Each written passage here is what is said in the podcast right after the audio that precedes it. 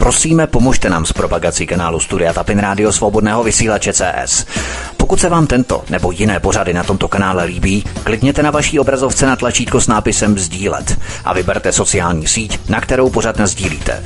Jde o pouhých pár desítek sekund vašeho času. Děkujeme. Vítám pana VK i Vítka z Tapin Rádia. Hezký večer, ahoj a nebudu zdržovat. Jakým tématem dnes začneme, Vítku? Ahoj Helenko, zdravím tě, přeju krásný páteční večer všem, doufám, že, jste, že se všichni máte krásně, že jste si nás naladili, že jste se na nás i těšili, my na vás taky, takže vás eh, zdravíme, přejeme hezký večer. Ahoj Helenko, zdravíme všechny posluchače i TVVK, ahoj. No, ahoj Vítku, ahoj Helenko.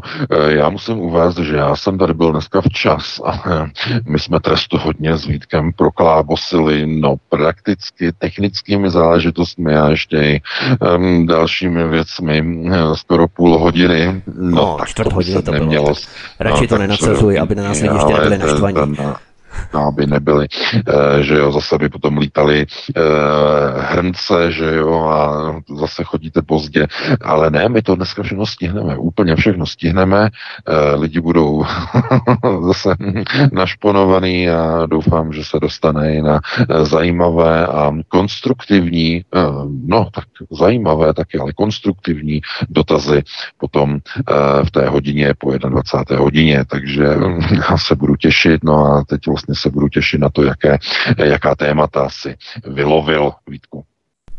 Já začnu tím prvním tématem, o kterém jsme se bavili ještě před vysíláním, že jim začneme, protože odvážný 12-letý školák z dosud neidentifikované pražské základní školy popsal otřesnou ukrajinizaci na škole. Ukrajinské učitelky učí české děti mizernou angličtinu a dokonce i češtinu. Takové učitelky neznají dokonce ani schodu podnětu s přísudkem. A do toho ještě LGBT agenda. V souvislosti s tím ještě chci předeslat, že v pondělí 26. června chystáme pořád o protlačování LGBT agendy v českých školách. Vystoupí tu doktorka, farmaceutka a učitelka. Budeme se tomu podrobně věnovat, včetně zdrojovaných materiálů, směrnic a videí, která se pouštějí ve školách. Takže přidejte si prosím kanál necenzurované platformy Odyssey, aby vám ten pořad neunikl kanál máte také na fanpage svobodného vysílače Facebooku. Datum vysílání bude tady pondělí 26. června v 7 večer, takže si udělejte čárku třeba do kalendáře, ale zpět k ukrajinské agendě v českých školách. Ta agrese a fanatismus VK zřejmě překračuje ty nejhorší představy, i když to určitě není na všech školách stejné, ale školy se proti tomu v podstatě ani prakticky bránit nemohou vůbec, že? Eh, znovu je třeba zopakovat jednu zásadní věc. Eh, jestliže vláda se rozhodne k tomu, že bez nějakého jasného plánu, jasného programu chce udělat České republiky migrační zemi, což je naprosto potvrzený fakt v této chvíli, poté, co ministr vnitra eh, Vítra Kušan podepsal v Bruselu minulý týden migrační pakt, na základě něhož eh, Andrej Babiš interpeloval Víta Rakušana eh, v poslanecké sněmovně, tak se nelze tomuto procesu vůbec divit. Já jenom zopakuju, k čemu došlo. Uh, Vít Rakušan podepsal uh, na uh, sjezdu na takzvané ministerské radě v Bruselu takzvaný migrační pakt, tedy dohodu o tom, jak tedy bude přerozdělována v Evropské unii migrační zátěž. Česká republika se k dohodě připojila, a ministr vnitra na Twitteru, že na, uh, uveřejnil tweet, ve kterém uvedl, že vyjednal dobrou dohodu, že je to de facto to nejlepší, co se dalo dohodnout, ale že e, díky tomu, že Česká republika má vysokou migrační zátěž e, ve smyslu e, Ukrajinců, takže to povede k tomu, že Česká republika poté, co skončí tedy e, ta hlavní fáze, eh, která teď probíhá, tedy eh, ta krize na Ukrajině, to znamená, dojde tam k ukončení mm, té, té války, tak následně poté Česká republika díky tomu, že má vysokou e, migrační zátěž, ukrajinskou migrační zátěž, tak díky tomu bude od Evropské unie čerpat peníze v rámci tohoto migračního paktu, protože Česká republika tím, že otevřela stavidla, nechala naplavit do České republiky stovky tisíc Ukrajinců se lidičky, vy jste to neslyšeli, stala migrační zemí, stejně jako Itálie, v poměru ke své populaci. Ladies and gentlemen, stala se migrační zemí. Takové chucpe. Česko bylo vždycky proti migraci. Ještě i za vlády Andreje Babiše vždycky proti migraci. Najednou přijde tahle vláda, otevře e, hranice a nechá do země nasunout milion 170 tisíc Ukrajinců. Od e, počátku minulého roku. Mnozí z nich odešli, to znamená, e, z České republiky se stal průtokový ohřívač na ukrajinskou migraci, a k dnešnímu dni zůstává stále na území eh, České republiky. Já teď nemám k dispozici to číslo úplně přesné. Eh, z těch migrantů asi nějakých 400 tisíc jich pořád zůstává, ale neberte mě za slovo. To aktuální číslo, teď si byste si museli dohledat někde na internetu, podívejte se tam, jaké je, protože to číslo se pořád mění a z mnoha důvodů. Z mnoha důvodů.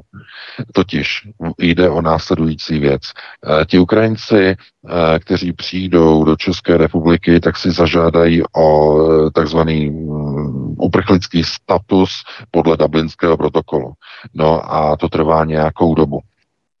A do té statistiky se uh, uvádí uh, jenom lidé, kteří ten uh, azyl již dostali ne ti, kteří na něj čekají. To znamená, v té oficiální statistice ministerstva vnitra se, uka- se zobrazují pouze ti, kteří již dostali azyl, již ho mají schválený a přijatý. To znamená, nejsou tam Ukrajinci, kteří se nacházejí na území České republiky, ale pouze ti, kteří již obdrželi ten azyl. A teď důležitá věc. Oni, když dostanou ten azyl, tak oni se můžou volně pohybovat po celém šengenském prostoru. Úplně volně, protože mají na to nárok. Oni nejsou uvězněni v rámci České republiky, že se nemůžou posunout. Oni se můžou posunout sem, sem do Německa, oni můžou do Francie, to je úplně normální. Oni, oni mají prostě ten status a můžou se pohybovat. Ale to случилось? Ukrajinci mají něco v České republice, co nemají nikde ve zbytku celé Evropské unie. Zkuste se zamyslet, co to je. Schválně, jestli na to přijdete. Je to samozřejmě otázka, nemáme interakci, takže mi odpovědět nemůžete, ale já věřím, že na to během několika vteřin přijdete. Malá chvilka napětí. No, já vám to prozradím. Je to samozřejmě vytvořené zázemí za dobu posledních 30 let.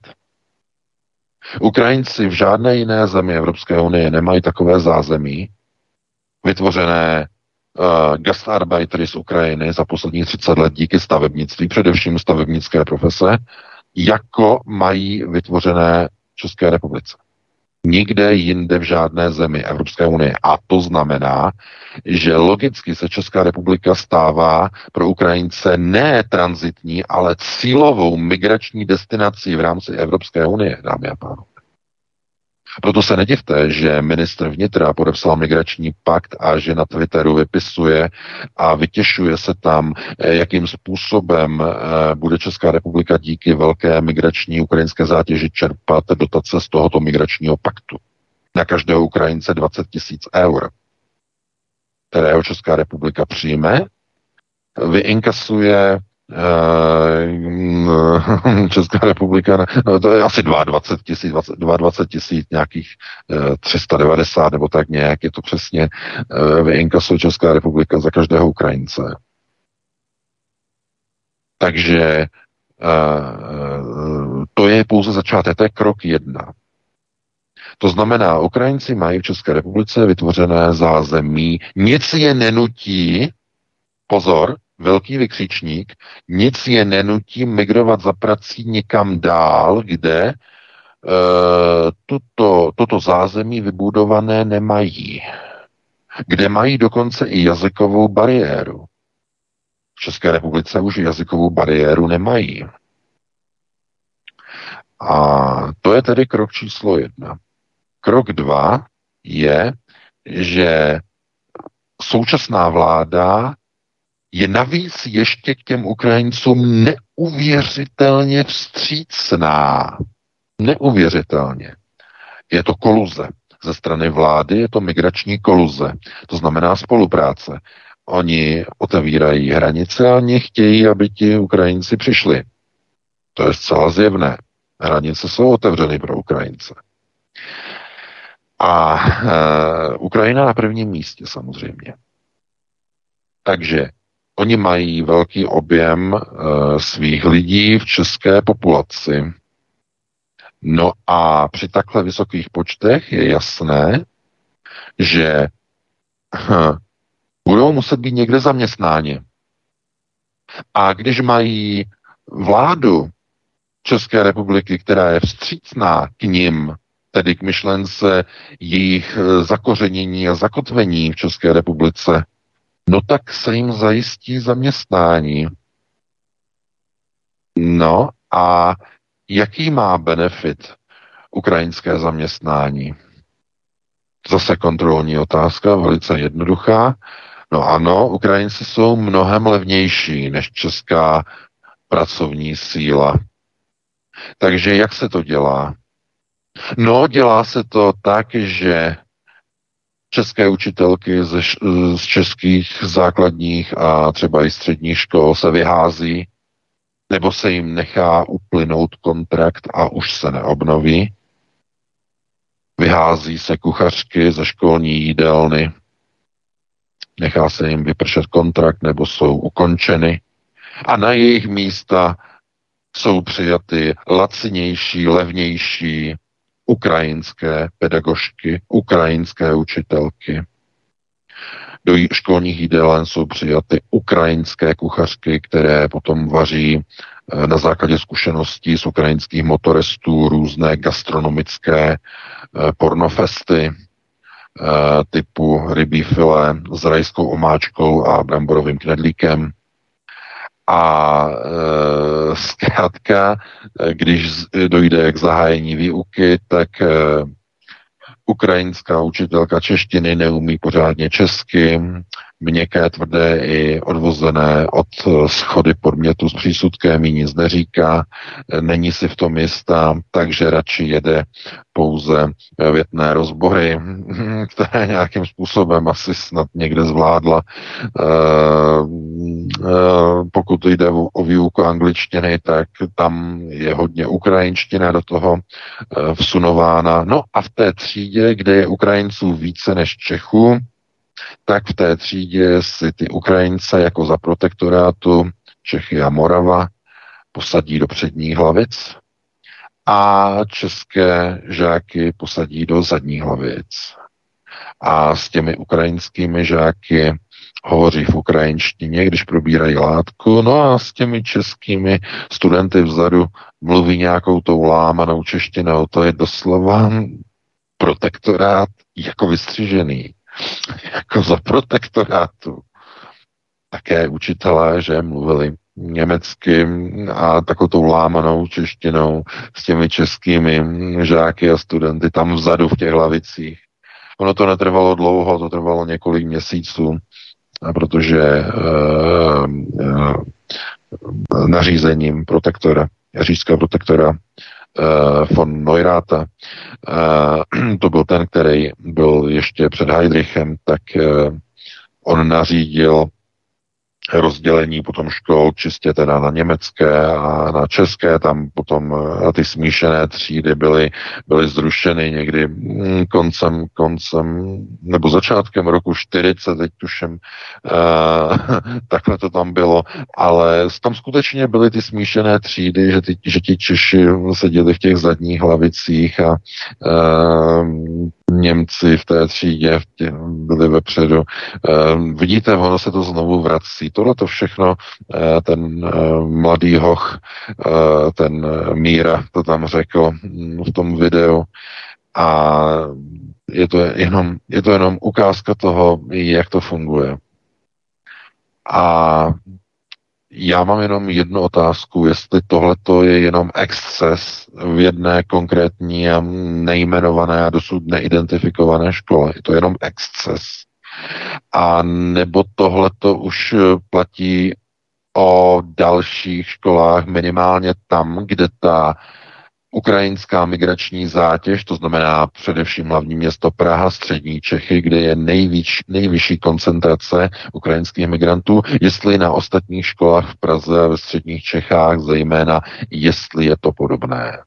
To znamená ukrajinské učitelky, ukrajinští učitelé, eh, vysoké procento Ukrajinek v obchodech, v supermarketech, eh, smíšená takzvaná ukročeština, což je nový typ no, no, takzvané novotvary jazykové, novotvary e, v českém jazykovém prostoru. E, víte, že už se rozšířilo i nové označení pro Ukrajince, říká se jim ukindy, to znamená, to je samozřejmě pejorativní označení, na to si dávejte pozor, abyste nedostali někde třeba, že vám třeba vrazí třeba kudlu do břicha. Oni chodí velmi často s různým takovým nádobíčkem vybavení. Eh, mohli byste dopadnout jako, jistá, jako jistý mladík v Brně, že jo, eh, když někdo poslouchá někde nějakou muziku, takže pozor na to. No a je jasné, že ta společnost se transformuje a probíhá proces ukrajinizace. A po podpisu migračního paktu a po výroku ministra vnitra na Twitteru je jasné, že nepočítají s odchodem Ukrajinců ani po skončení války na Ukrajině. Protože tam je v plánu, že se budou na ty migranty, na jejich e, takzvanou integraci čerpat dotace z migračního fondu v rámci migračního paktu. Takhle to tam napsal ministr vnitra, takhle je to na tom Twitteru napsané. Přesně takto. A e, to je tedy krok číslo dva. Krok číslo tři jsou služby pro Ukrajince. A já doufám, že už teď nemusím nechávat čas na rozmyšlenou, aby, aby vám docvaklo, kam tím mířím.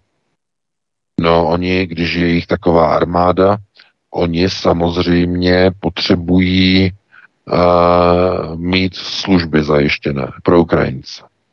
Proto přišlo do České republiky za, za Ukrajinci, za jejich obrovskou vlnou migrační, jejich vlastní pošta. Ukropošta, teda no, oni, oni se říkají, že jo, uh, Ukropošta, ale oficiální název je Novapost. A začali uh, otevírat kamenné pobočky v České republice. První byla otevřená v Praze čistě pro Ukrajince. Samozřejmě, že tam budou moci přijít i Češi, ale je, jsou tam ukrajinští zaměstnanci, ukrajinské pošťačky, přepážky, tohle to všechno hlavně tady pro Ukrajince. Proč? No, protože už se vyplatí dokonce i otevírat kamenné poštovní pobočky přímo pro Ukrajince, protože je jich tolik v té České republice, tolik. Mají takovou komunitu vytvořenou, že už se vyplatí, aby jejich vlastní pošta za nima přišla do České republiky a začala eh, ve velkých městech, to není jenom Praha, ve všech velkých městech Nova Post oznámila tiskové konferenci, že chce ve městech nad 50 tisíc obyvatel, že chce, eh, padlo to číslo 50 tisíc, znamená ve městech nad 50 tisíc chce mít aspoň jednu svoji pobočku, otevírat tedy ve velkých městech v České, České republiky. Takže je to jasné. Nebo si myslíte, že otevře pobočky jenom na rok nebo na dva roky, protože až skončí válka, tak Ukrajinci se všichni zbalí a pojedou zpátky do rozbombardované, zničené, spálené a Rusy znivelizované Ukrajiny?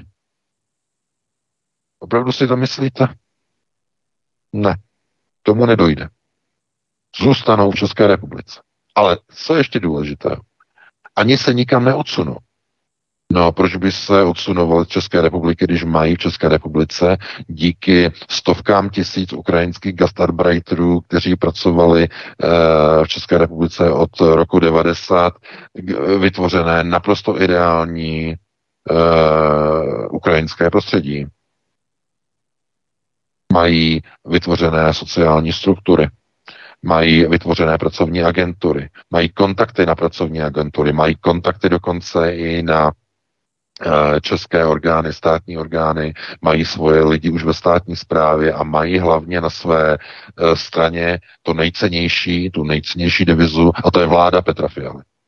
To je ukrajinská vláda, která eh, s určitou, určitým nedopatřením plní funkci protektorátní vlády nad protektorátem Čechy a Morava z nějakého důvodu jakoby, tak jako bokovkou vedl, vedlejšákem dělá ještě k tomu jakoby nad Čechama jakousi nucenou zprávu.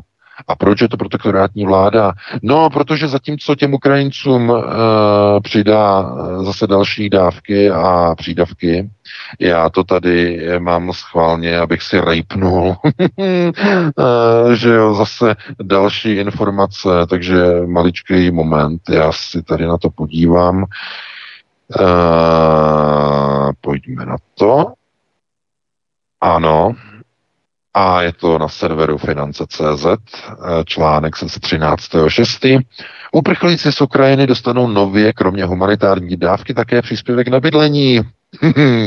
no, takže je to jasný, tady je to teď výpočet, kolik dostanou, eh, na kolik dětí, eh, no tady lítají částky 3130, eh, no 7290, dospělá osoba se zdravotním postižením, dítě od 6 do 10 let 4188, tři osoby 9 tisíc, pět a více osob 15 tisíc korun a tak dále, a tak dále, a tak dále. Sami si to můžete potom se na to podívat podívat, jakým způsobem tedy eh, se budou rozšiřovat dávky pro eh, migranty, to znamená pro ty stovky tisíc migrantů, eh, kteří jsou v České republice. No a to je na jedné straně, že? To znamená, přidáme ještě příspěvky na bydlení Ukrajinců na jedné straně. Na straně druhé okrademe vlastní důchodce měsíčně v průměru o tisíc korun Navíc ne na přídavcích, anebo že bychom jim chtěli něco zvedat, ale na to, na, če, na čem a na co měli nárok podle původně platného valorizačního zákona. Kvůli tomu vláda změnila zákon o valorizacích důchodů a obrala důchodce v průměru o tisíc korun měsíčně. Na jedné straně. A protože účetní bilance musí tak nějak být trošku vyvážená, takže když eh, chceme přidat eh, Ukrajincům příspěvek na bydlení, no tak musíme někde vzít. Vezmeme českým důchodcům na valorizacích důchodu. Že vám to dochází? Je to protektorátní vláda. Na prvním místě jsou Ukrajinci. Češi, plaťte vydržet hubu, vydržet krok, vypracovat tady a my budeme tady pomáhat těm nově příchozím. Takový je vzkaz. Takže pokud si někdo myslí, eh, že v dnešní době by nějakým způsobem se díval na uh, situaci jako na nějakou jenom čistě tedy otázku, že někde je nějaká krize, někde je nějaká válka, tak by byl velice krátkozraký. Toto je ukrajinizace České republiky v přímém přenosu.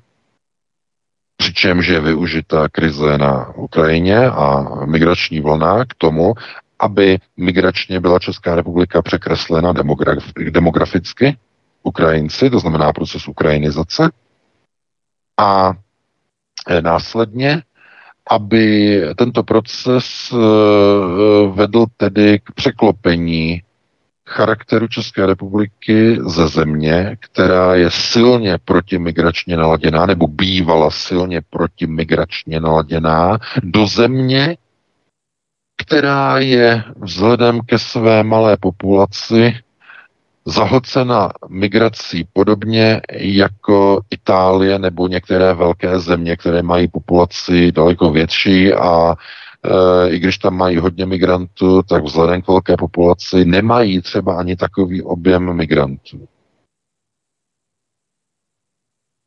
Česká republika má pouze nějakých 10 milionů.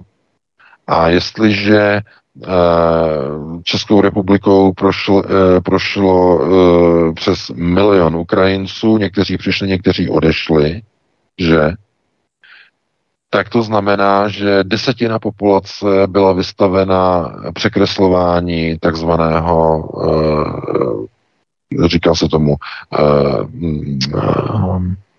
demografický profil. Ano, demografický profil. Takže došlo z desetiny k překreslování demografického uh, profilu. A uh, je tam ještě jeden problém, mm, o kterém se nemluví. A to je to, že to demografické překreslení není rovnoměrně rozloženo do celé České republiky. Soustředí se do velkých měst. No přesně do těch, ve kterých chce ukrajinská pošta otevírat své kamenné pobočky. To znamená Praha, Brno, kde se zabíjí už lidi, že jo, ehm, Plzeň, Ostrava, no, můžeme to, nemusíme to vyjmenovávat, řekneme, řekněme krajská města, Praha, Praha plus krajská města a třeba ještě nějaká město třeba i regionální, okresní, nějaká větší, eh, tady, tamhle, eh, to znamená Eh, tam se všude budou soustředovat samozřejmě ti Ukrajinci, tak tam bude eh, ten demografický profil překreslován mnohem více. To je snad logické. Je jasné, že někde na vesnici, eh, kde máte 20, 20 30, 40 obyvatel, tak tam uvidíte nula Ukrajinců, nebo jenom jednoho, takže ten demografický profil, ten překres nebude tak silný. Ale když přijdete do Prahy, někde, tak tam uvidíte Ukrajince ve škole, v supermarketech, v restauracích, eh, u zubaře, eh, v nemocnicích jako sestry. Všude Ukrajina, slava Ukrajiny, všude vlaječky. A eh, Potom se nemůžete divit, že na Českém národním muzeu na Václaváku vysí ten hadr žlutomodrej, který tam byl vyvěšený a pořád se nikdo nemá k jeho sundání. To je Česká národní budova, na které má vyset, pokud tam vůbec něco má vyset, eh, tak pouze česká vlajka. Nic jiného. Pořád tam vysí ta ukrajinská vlajka. Proč si myslíte, že tam vysí? No, protože kompletně Praha je jejich. Ta je ukrajinizovaná. Tam je, tam je, to, tam jsou, tam je tolik Ukrajinců, že Češi Dokonce v té zmíněné škole jsou v menšině. Ha, v té zmíněné, že? Toho, té reportáže. Takže takhle to funguje. A e, ta Praha je teda, to, dokonce e, ministerstvo práce a sociálních věcí, ale teď mě neberte za slovo, uveřejnilo ty mapy, ty podkladové mapy, kde graficky znázorněno počet vlastně migrantů na 10 tisíc obyvatel. Je to graficky podle těch barev, že jo, kde je jako největší koncentrace ukrajinských migrantů. E, nám to poslali do redakce to je eh, ten zdroj, si asi dokážete najít i sami, eh, tak tam je vlastně ukázáno, že vlastně všechna ta krajská města jsou v podstatě hodně tedy překreslená demograficky, Ukrajinci, nejvíc ale Praha, střední Čechy. A co je zajímavé, Čechy daleko více než Morava. Daleko více Čechy než Morava. Uh, to je, nevím, jestli to je dáno ekonomicky, s výjimkou Brna, samozřejmě, tam je ta výjimka, s výjimkou Brna, ale ty Čechy samozřejmě, eh, český prostor přitahuje víc. Uh, takže tam je to vidět. A je jasné, že na venkově tohleto nebude tak dlouho jako viditelné, ale postupně se začnou ti Ukrajinci přesunovat i na malá města, malé obce společně s tím, jak bude vzrůstat inflace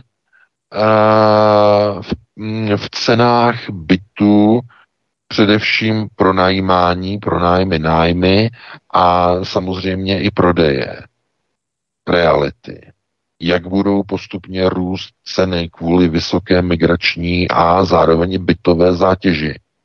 Takže se Ukrajinci budou za bydlením přesunovat kam? No logicky do menších měst.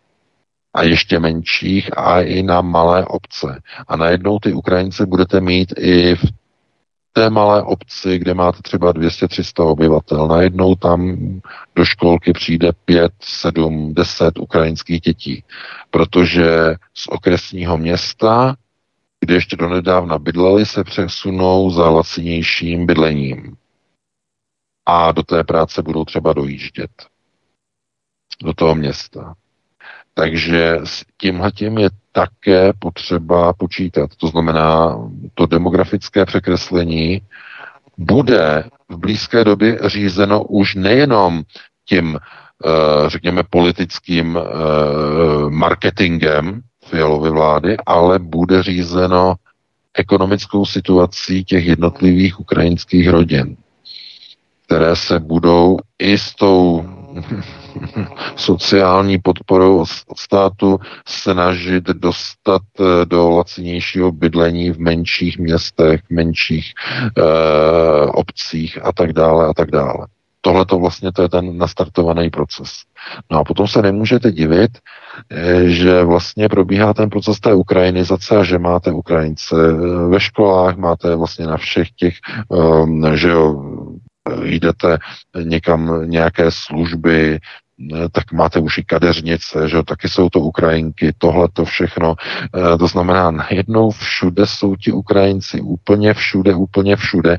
No a samozřejmě, když se někde nabírá do nějaké práce, někde třeba otevřou nový Lidl, že jo, otevřou nový Lidl, uh, otevřou někde nový Kaufland, otevřou někde nové Tesco a podobně, že jo, supermarkety, tak najednou zjistíte, že uh, že to slučilo, najednou vy tam, vy tam přijdete a tam jsou ukrajinské uh, pokladní za pokladnama, jsou tam ukrajinské ženské za pultovým prodejem, že jo. Jsou tam Ukrajinky všude. A proč? No, protože mají nižší platové požadavky než Češi. To je jeden důvod. A druhý důvod, no, je to otevřená díra na trhu, protože některé ty pracovní pozice jsou tak mizerně pro českého občana placené, že Čech tam ani nechce jít, i kdyby tam nakrásně chtěl. Ale pozor, to jsou takové ty low profilové, e, mizerně placené pro pozice. Tam by to třeba ani nevadilo, protože tam nikomu Eh, ten Ukrajinec jakoby nekonkuruje, ale pozor, pozor, pozor, to už neplatí o profesi školního učitele. To už neplatí o profesi eh, kuchařky ve škole. To už neplatí o profesi zaměstnankyně banky pro ukrajinské klienty banky. To už neplatí pro e, lidi ve státní správě, kde by mohli být čeští zaměstnanci, ale oni tam vezmou Ukrajinku, protože e, ona má jednu přidanou hodnotu. Ona umí ukrajinsky a může tudíž obsluhovat i ukrajinské migranty v České republice. Chápete? A eh, když si vezmete tu zmíněnou školu, Oni vezmou tu ukrajinskou učitelku nebo tři ukrajinské učitelky nebo čtyři ze stejného důvodu. Za prvé, e, u těch škol, protože jsou to většinou státní, e, nebo takto, e, školy zřizují obce, města a kraje. A to jsou příspěvkové organizace. Tam nejde o peníze. Jo, tam to jde podle tabulkových platů. Takže ty školy to nedělají pro nižší mzdové náklady Ukrajinců jako soukromé organizace. Tam je to motivováno právě tím, že ty ukrajinské učitelky mají tu přidanou hodnotu v ukrajinském jazyku a že můžou eh, komunikovat v ukrajinštině s těmi ukrajinskými dětmi, protože čeští učitelé se s tím vůbec neví rady. Uh, oni kdyby, takhle, výhodu mají samozřejmě uh, ty děti, které pocházejí eh, z těch oblastí, kde se mluví e, ruštinou na Ukrajině a nikoli v suržikem.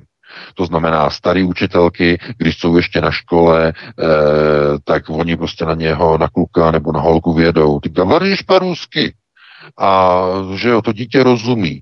Ale když oni začnou prostě na ně suržikem, že jo, tou hatmatilkou, která je vlastně spíš podobná polštině, že jo, takový ty pši, pši, pši, že jo, chocholem začnou mluvit, tak z toho i starý prostě ruštinářky, že jo, jsou z toho úplně na větvi, protože jsou úplně mimo s těma dětma se e, s Ružikem e, vůbec jako nedomluví. Ty děti rozumí. Ty děti rozumí ruštině. Nemyslete si, že ty ukrajinské děti nerozumí ruštině, rozumí moc dobře, ale oni mluví tímhletím suržikem, eh, aby podusili že jo, toho učitele. Takže ono to vede k tomu, že ta škola si najme radši Ukrajinku jako učitelku, nebo dvě učitelky, nebo tři, protože těch dětí z Ukrajiny je tam jako psů. Takže eh, jim to vyhovuje, No a vzhledem k tomu, že uh, Češi zase nechtějí mít tolik dětí, mají třeba jenom jedno dítě, když to ukrajinské rodiny standardně mají dvě, tři děti, tak víte, víte, co to znamená? No, že najednou ve třídě je víc Ukrajinců než Čechů. A to už je sociální problém, protože na té Ukrajině uh, jsou trochu jiné hodnoty, než jsou právě u té české rodiny. Že jo? Česká rodina to je e, kariéra, hypotéka, jedno dítě. Že jo? To je, tomu se říká eh, podnikatelská trojčlenka, že z 90. let, ale to pře, přežilo do dnešní doby, že jo. e, Tohle to ale na té Ukrajině není. To znamená, Oni mají e, několik dětí, dvě, tři děti, ale i čtyři děti a oni utečou před tou válkou a najednou prostě přinesou a přivedou čtyři děti, že jo. A teď druhá rodina, že jo, má taky dvě nebo tři děti. A teď máte těch rodin kolik? 100 tisíc, 200 tisíc, 300 tisíc. A ještě jedna věc, o které se taky jako nemluví. Samozřejmě, že ten uprchlický status, uh, oni mají jako statusy uprchlíka, že jo, No ale do toho počtu, dámy a pánové, se samozřejmě nezletilé děti nezapočítávají. Jenže ty děti rostou. A ty děti jednou vyrostou. A v den 18. narozeniny blik, cvak, a budou z nich dospělí Ukrajinci, kteří budou mít nárok na azyl v tom okamžiku. Protože když jsou nezletilí, tak jsou napsaný na papíru azylové osoby, jako děti. Podobně jako máte do pasu připsané dítě, že jo, tak máte do azylu připsané dítě. E, no, jenže do těch statistik jsou samozřejmě uváděni jenom dospělí, to znamená držitelé azylu, nikoli v jejich připsané děti. Jenže co se stane ve chvíli, kdy se z nich stanou 18-leté ukrajinské děti? Tak najednou těch Ukrajinců nebude v České republice 400 tisíc. Ne? Kolik jich bude, když mají v průměru dvě, tři děti? 1 milion 200 tisíc. Počítáme to tak správně? Najednou. A teď, kteří jsou do toho započítáni kteří se pohybují po Evropě a kteří mají azyl, nemají azyl. A, chápete? To znamená, jako, jaké jsou ty počty ve skutečnosti? No nikdo to neví, samozřejmě. A, protože uh, oni přijdou, že jo, Oni si přihlásí azyl, oni nějakou dobu e, jsou třeba v Polsku, potom se přesunou do České republiky, vytváří si někde nějaké zázemí. Jakmile to zázemí mají vytvořené, tak se usadí.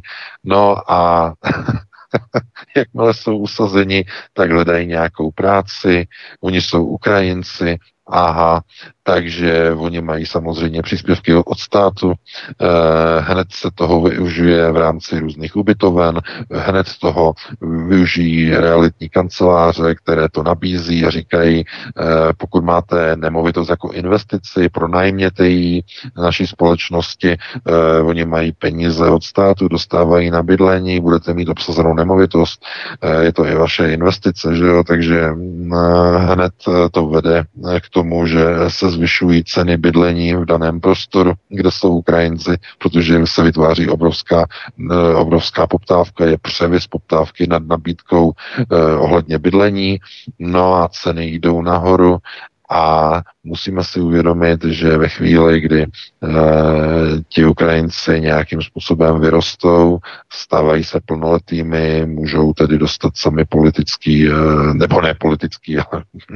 válečný azyl, protože nikdo neví, jak to dlouho bude na té Ukrajině e, trvat. Tam skutečně to vypadá, že to může trvat e, velmi, velmi dlouho. Může tam být neustále válečný stav, i když se nebude střílet, může tam být přijatý takzvaný korejský scén scénář, o kterém se mluví stále častěji, to znamená rozdělení Ukrajiny podél nějaké demarkační linie, eh, ale bude to jenom klid zbraní, nebude to mírový stav, to znamená neustále bude platit válečný stav na Ukrajině, ehm, Ukrajina nebude považována jako za úplně bezpečnou, ehm, kolik Ukrajinců se vrátí, nikdo to neví. No ve chvíli, kdy se vytvoří eh, samozřejmě v Evropské unii zázemí, vraceli by se na Ukrajinu jenom blázni. Jenom blázni Ukrajinci, protože eh, v Evropské unii mají volný pohyb jako azylanti a mohou svobodně se pohybovat po celé Evropské unii. Eh, v České republice vytvořené zázemí. Vláda jim přiznává další nové dávky, zatímco vlastním důchodcům bere valorizace. Eh, to znamená, mají proukrajinskou vládu v České republice. Velice proukrajinskou, až by se dalo říct právě protektorátní. A e, proč by hledali někdy něco jiného, když za nima přišla dokonce i už ukrajinská pošta? Ne. A ukrajinských dětí je pomalu víc než těch českých. V některých školách, v těch demograficky vyprofilovaných oblastech, jako je Praha, region, tam, že jo, tam už to je tak e, s, takovou, s takovým přesahem ukrajinským, že tam opravdu se skoro ukrajinsky, jinak než ukrajinsky nedomluvíte. Takže uh, Tako, tak Veka máme ještě takové, opravdu málo času, ještě já, dvě témata. Máme, máme, máme ještě témata.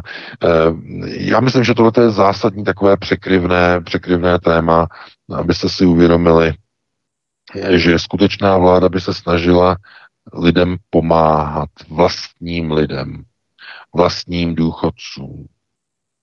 Eh, ve chvíli, kdy se přidávají dávky Ukrajincům a na straně druhé se odebírají vlastním důchodcům, eh, ve chvíli, kdy eh, ministři vnitra podepisují migrační pakty a chválí se tím, že budou na migrační zátěž brát příspěvky od Evropské unie, vysílá to jasný signál, že, jas, že ten úkol, zadaný globalistický úkol byl transformovat Českou republiku do migrační země s vysokou migrační zátěží.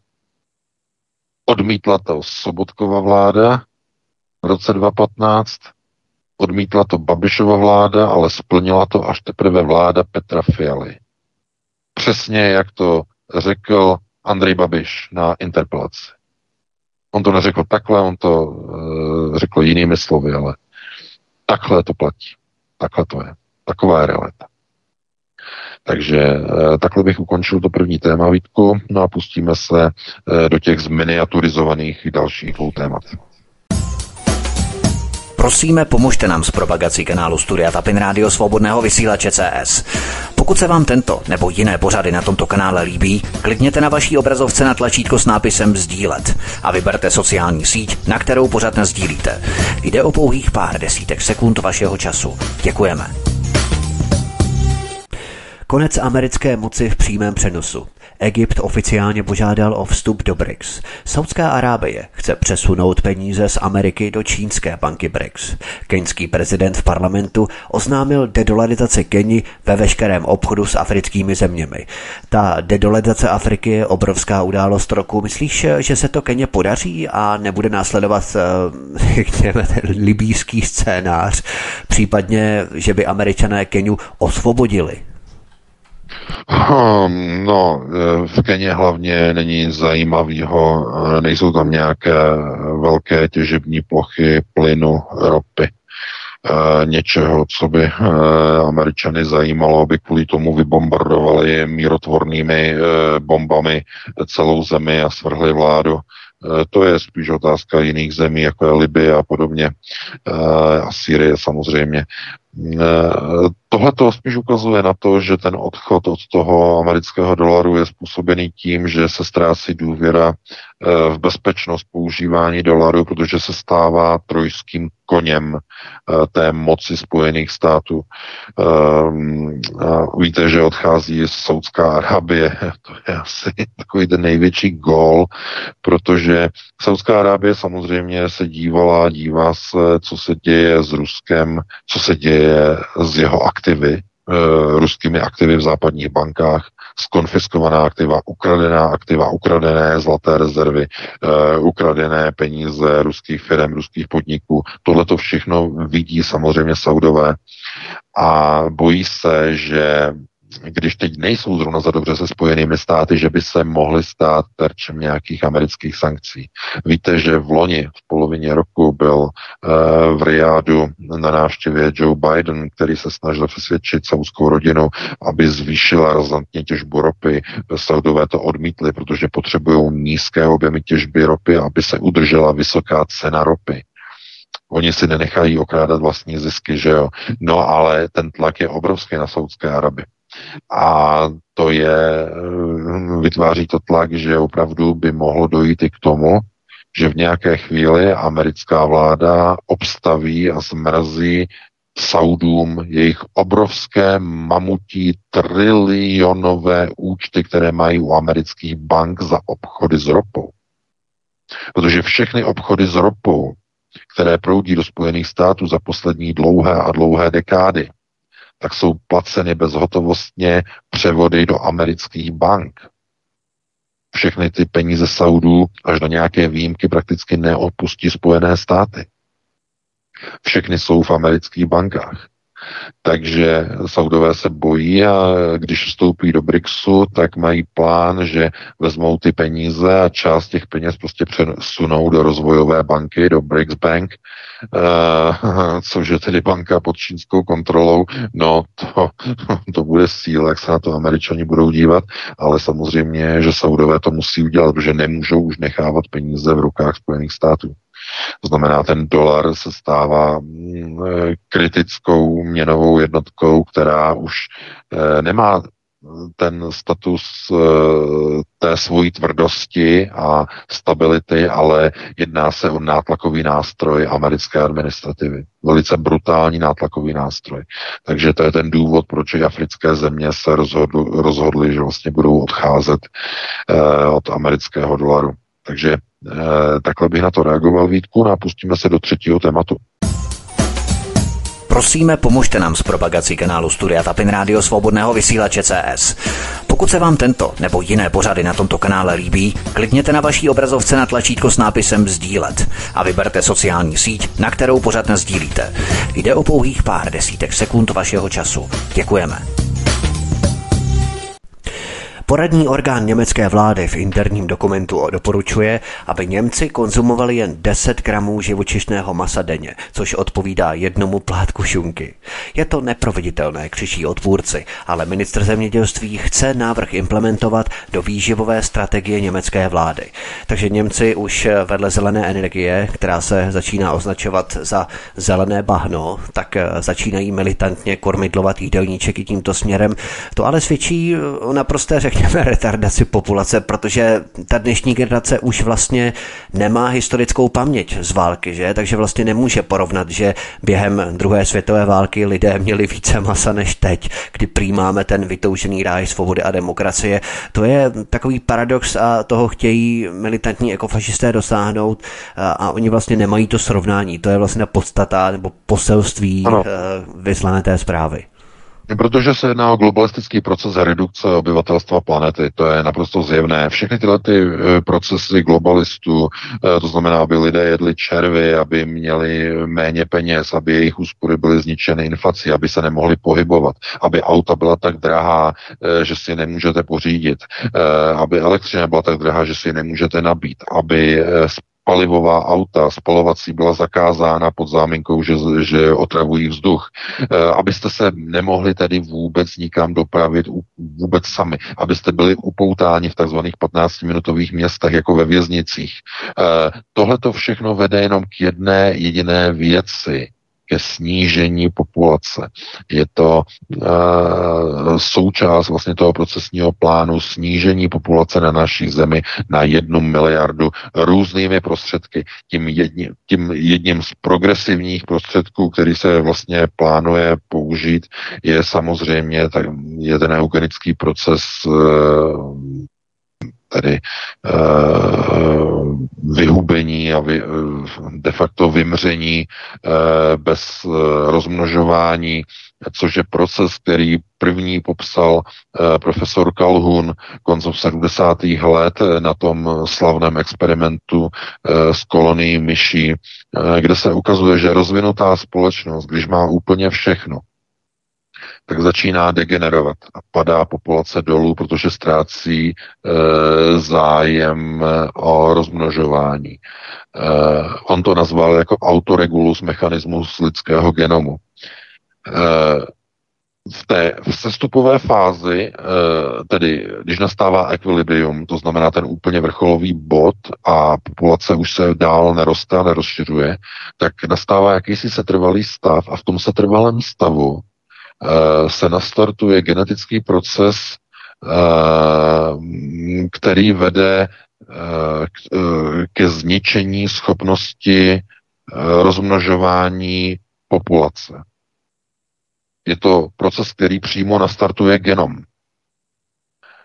Je to jakýsi, jakýsi obraný mechanismus genomu proti rozmnožování začnou se v populaci tedy automaticky rodit osoby, které se nemohou rozmnožovat, buď e, z důvodů somatických, to znamená, e, nemají e, nějakou v podstatě přitažlivost k opačnému pohlaví.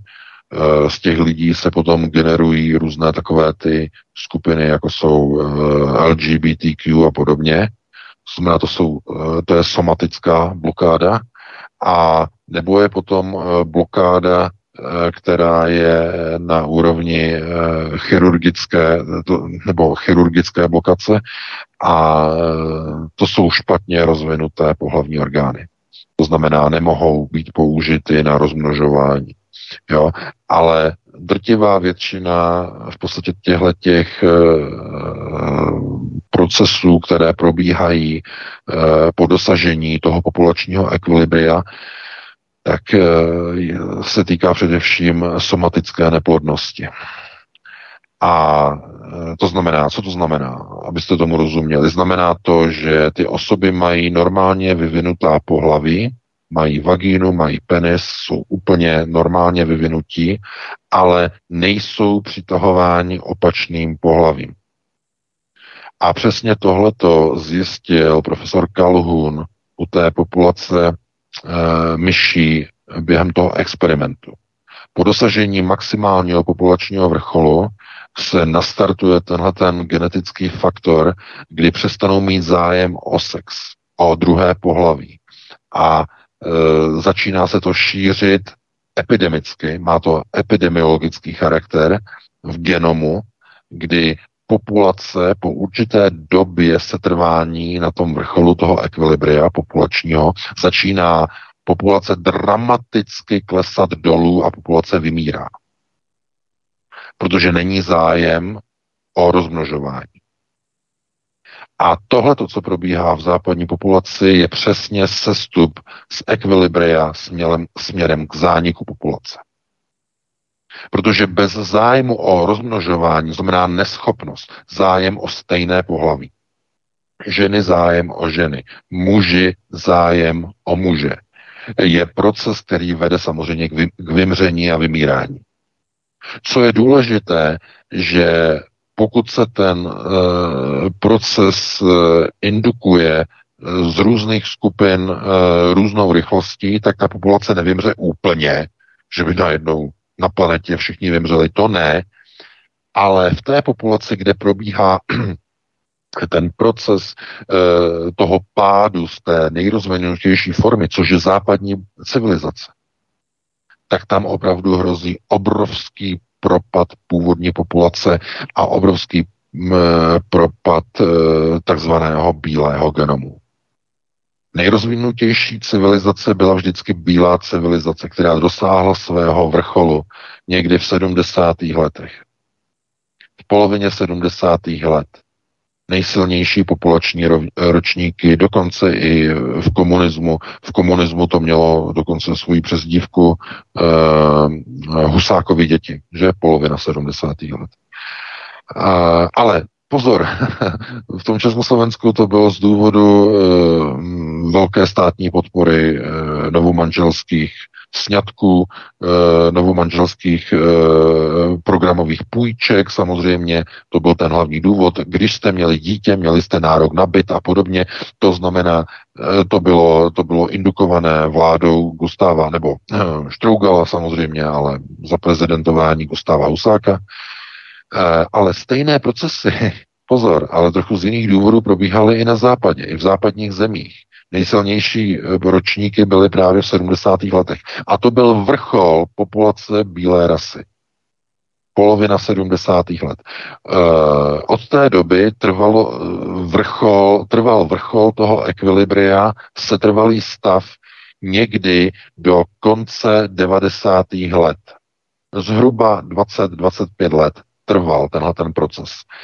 A teď vlastně zjišťujeme, že zhruba od toho roku 2000, 2005 až 2010 se najednou začaly objevovat věci, o kterých se do té doby vůbec nemluvilo.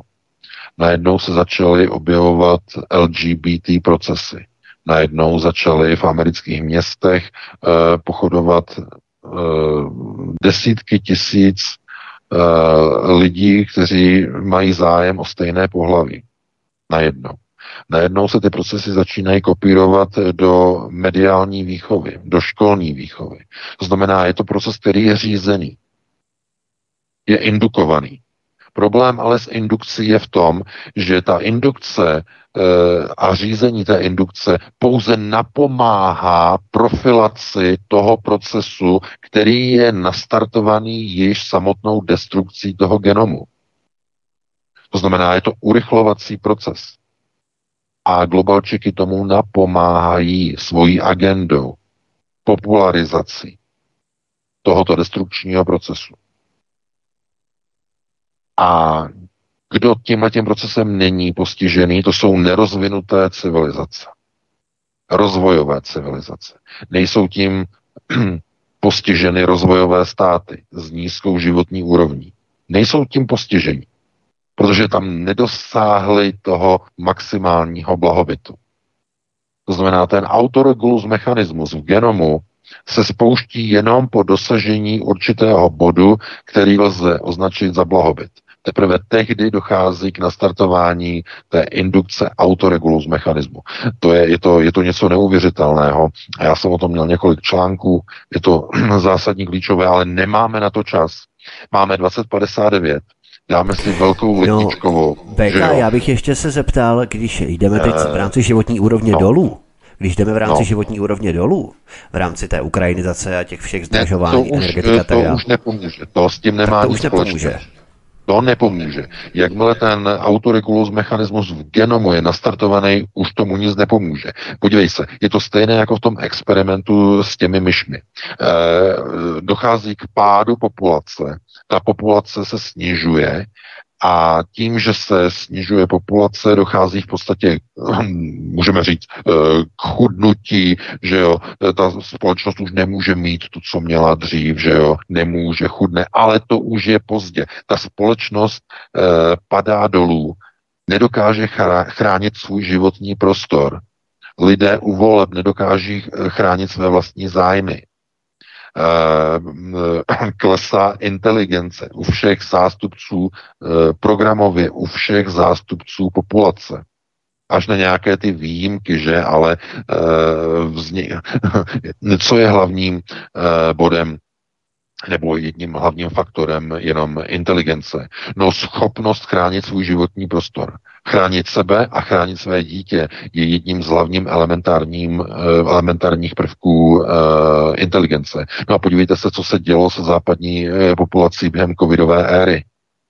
Nikdo nechránil své zdraví, všichni si nechali do, nebo většina lidí, nebo ne většina, hm, desítky procent, takhle, aby jsme byli přesní, že desítky procent lidí populaci si nechali experimentální, otro, uh, experimentální roztoky uh, jako otroci vpichovat uh, do žil, ale kdyby jenom uh, sami sobě, ale svým vlastním dětem. A podívejte se na procesy, které jsou okolo Ukrajiny. Lidé by měli přece bránit procesům války nebo hrozby války. A namísto toho lidé křičí do války. To znamená, jako eh, když máte eh, v hlavě, v mozku toxoplazmu, parazita, který vás vede k tomu, aby vás sežral tygr lev, že? Toxoplazma. Ta je asi v 60% populace rozšířená Naštěstí nehrozí, že lev by e, člověka sežral, protože nikde se nepohybuje v blízkosti lvů, ale toxoplazma je parazit, který řídí člověka. A e, ten autoregulus mechanismus funguje trochu podobným způsobem, jako, akorát, že nejde o parazita. Je to součást e, destrukčního mechanismu genomu, který likviduje e, rozmnožování a další rozmnožování e, dané populace dané civilizace. Eh, jakmile se ten proces nastartuje v genomu, tak se už nedá zastavit. To znamená, ta populace degeneruje, snižuje se eh, nejprve IQ, později se snižuje EQ, tedy empatický kvocient. Lidé se nedokážou vcítit do situace nejprve e, druhých lidí a později ani do své vlastní situace. Když jim někdo e, upírá nějaký nárok, e, oni kvůli nízké empatické kvocienci nedokážou se brát a vzít za své vlastní práva. Tohle to všechno vlastně teď v populaci vidíme. Tohle to všechno probíhá i v rámci vlastně otázky těch důchodů, těch valorizací. Mm, eh, žádná moc velká reakce nepřišla od lidí, ale eh, když si poslechnete to video, eh, tak tam slyšíte s tím, s tím, s tím chlapcem, že jo, Uh, on tam hovoří o té škole, že tam měli samozřejmě LGBT procesy a tohle to všechno, znamená, to probíhá na všech školách ta indukce probíhá na všech školách a ten proces je urychlovaný, aby došlo ke snížení populace na této planetě. To je hlavní globalistický proces. Takže takhle bych to uzavřel, dáme si nějakou přestávku, nějakých 8 minut a Halenka tam najde pěkné písničky a potom se pustíme do telefonických dotazů. Dáme velkou ledničkovou, ledničky dostávají zabrat v těchto letních měsících, ale my přesto je budeme eh, ctít a velebit, protože to jsou naše potravinové banky, takzvané domácí. Tak eh, dáme si písničku Helenko a potom budeme pokračovat dál. Písničky mám připravené, čím jiným odstartovat hudební přestávku než italským hitem. Připravený je Umberto Toci. Prosíme, pomožte nám s propagací kanálu Studia Tapin Rádio Svobodného vysílače CS. Pokud se vám tento nebo jiné pořady na tomto kanále líbí, klikněte na vaší obrazovce na tlačítko s nápisem Sdílet a vyberte sociální síť, na kterou pořád sdílíte. Jde o pouhých pár desítek sekund vašeho času. Děkujeme. Tolik hudební přestávka, tak se ptám, jestli je vše připraveno. Máme prvního volajícího, Vítku, pan VK. Ano, ano, ano, jsme připraveni. Jsme připraveni. připravené. Kouzelné sluchátko Macháše Bestové. Prvnímu volajícímu hezký večer, ptejte se. Přeji krásný večer, paní Helence, Vítkovi i panu VK. A jedna rychlá otázka. Eh, návštěva byla Gatese v Číně. Čínský prezident Gatesovej jste první americký přítel, kterého jsem tady potkal. Eh, poprosím pana VK, aby to trošku rozebral. Děkuji a budu vás poslouchat. Děkujeme. Eh, to je velice jednoduché, protože Bill Gates a všechno i čínský prezident Xi Jinping samozřejmě jedou globalistické procesy s cílem redukce populace planety zcela jednoznačně a oba dva vidí hlavní vizi eh, v řízení eh, společnosti principem total control. Já o tom chystám nejnovější článek, je to, bude to vlastně jakoby pokračování článku o čínském sociálním kreditu, bude to velký, v Číně jsou daleko, v Číně to, co začalo teď být experimentálně testováno ve městech jezdí roboty. Robotická, to jsou to jako dvoukolky, robotičtí policajti, kteří skenují obličeje lidí a hlásí, když se na ulici nachází osoba, která má posetmění zákaz vycházení, protože má nízké sociální skóre.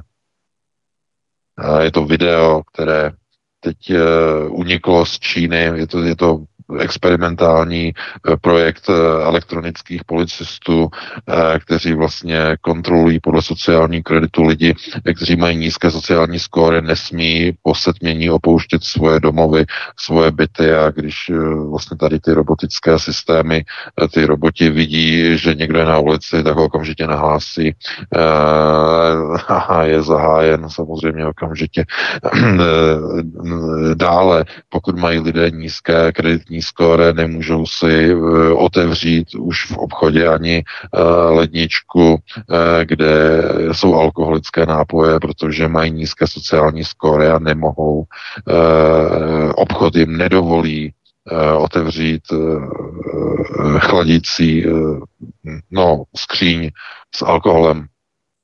Takže je jasné, proč přijel Bill Gates do Číny a padli si do náruče, protože jedou total control, oba dva. A někomu by mělo zatrnout, no samozřejmě, no, protože eh, čínská komunistická strana chce tvrdě eh, držet eh, svoji populaci pod kontrolou, tak tvrdě a tak dokonale pod totální kontrolou, jak je to jenom možné, protože nic jiného té vládě nezbývá. Kdyby povolila, kdyby byla eh, měkká na ty lidi, tak mm, západní nepřítel tu zemi poštve, neziskovky Čínu rozloží a způsobí barevnou revoluci v Pekingu. To je ta největší tragédie. Čína nemůže se chovat jinak, než se chová. Musí mít totální kontrolu nad obyvatelstvem. Totální, naprosto totální, jinak sionističtí rozloží celou Čínu na prvončinitele. Znamená globalističtí, že sionisté rozloží kompletně pomocí barevné revoluce celou Čínu. A to je, to je ta tragédie. To znamená to buď eh, tedy eh, mít totalitní stát, anebo mít stát rozvrácený uh, globalisty. Ale pozor, znovu je třeba si uvědomit, že procesy, které jedou eh, jak eh, tedy v Číně, tak jedou globalisté, které reprezentuje Bill Gates, tak jsou procesy, jejichž cílem, tím konečným závěrečným cílem je ukotvení jedné jediné světové vlády, globalist, globalistické světové vlády. Ale ta vláda e, má být, e, má, má několik podob. A o tom zatím není rozhodnuto. E, jeden model je světová vláda, která bude řízena jenom z jednoho místa. To je původní starý model. A nový model který teď razí Rusko ve spojení s Čínou a ve spojení s takovými lidmi, jako je Bill Gates, velký vakcinátor, stejně jako v Rusku, že, velké vakcinace, Galameja a další. Tak tím druhým modelem je multipolární světový řád. Multipolární systém. Eurazijský prostor bude mít vlastní vládu. Eh, euroamerický prostor bude mít také svoji vlastní nadnárodní vládu. Euroazijský, euroamerický. Dobře uh, si teď uh, uvědomte, kde bude půlící hranice Evropy. Když se hovoří o dvou světových systémech, bude jich víc, budou asi čtyři. Afrika, ta bude mít e, další roli a úlohu a samozřejmě Jižní Amerika a Oceánie, ale pokud se mluví o Euroamerice a Euroázii, tak někde bude dělící hranice. A kde bude ta dělící hranice? A o to se teď hraje i v rámci války na Ukrajině. Jak bude rozdělená Evropa? která Evropa půjde směrem do euroazijského souručenství a která bude v rámci euroamerického samoděržaví. E, proto, I když euroamerického, to je hodně nadnesené, protože pokud mluvíme o euroamerickém e, systému moci, tak mluvíme o transatlantických vazbách a ty jsou kontrolovány nikoli z Ameriky, ale samozřejmě z Londýna. To jsou londýnské kanceláře. Euroazijské systémy, to jsou moskevské kanceláře. Eh, Čína by ráda procesy řízení přesunula z Moskvy do Číny, ale má jeden problém. Oba dva procesy jsou procesy vyvolených, no, můžeme říkat vyvolených, uh, ale jednoho vyvoleného národa. A oni v Pekingu nejsou doma. Z mnoha důvodů. I když Mao Tse-tung samozřejmě, eh, ten byl v kontaktu že jo, s Rothschildy a vůbec hm, celá maoistická revoluce byla eh, financovaná z londýnských kanceláří, ale tam to nevyšlo. Tam to nevyšlo. Mao Tse-tung totiž eh, šel vlastní cestou, a podobně jako Uljanov šel potom vlastní cestou v Rusku po bolševické revoluci. Oni se taky spálili znovu ale to, co probíhá v podstatě teď jakoby zbližování eh, eh, mezi Moskvou a Pekingem, tak je de facto vznik, eh, vznik tohoto multipolárního uskupení. Ten starý model jedné jediné světové vlády, kterou měl a měla představovat komise 300, tak to bylo původně nastaveno, se asi nepodaří zrealizovat, protože to by aby bylo možné udělat jednopolární model jedné světové vlády, muselo by být Rusko i s Čínou poraženo. A to se nezdá jako reálné. E, proto multipolární světové zřízení je pravděpodobnější. Ale co to bude znamenat? No, to bude znamenat dva chomouty světového řádu, minimálně ty, které budou rozhodovat.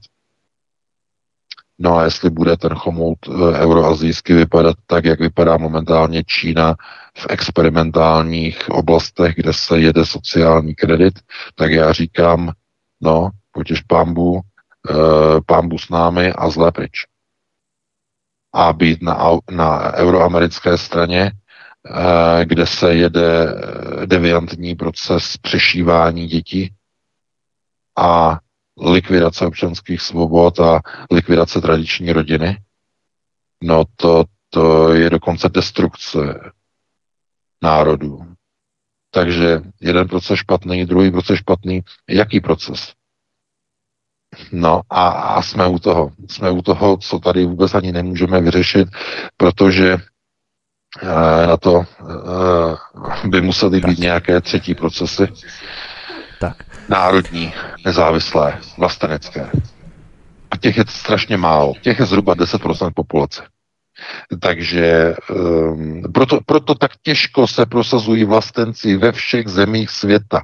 Tak těžko se prosazují, protože představují třetí cestu.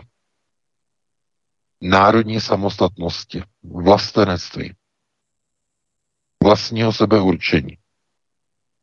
Ale není uh, síla, aby prosadila proti těmto dvěma procesům řízení globalistickým procesům řízení, aby prosazovala své vlastenecké zájmy.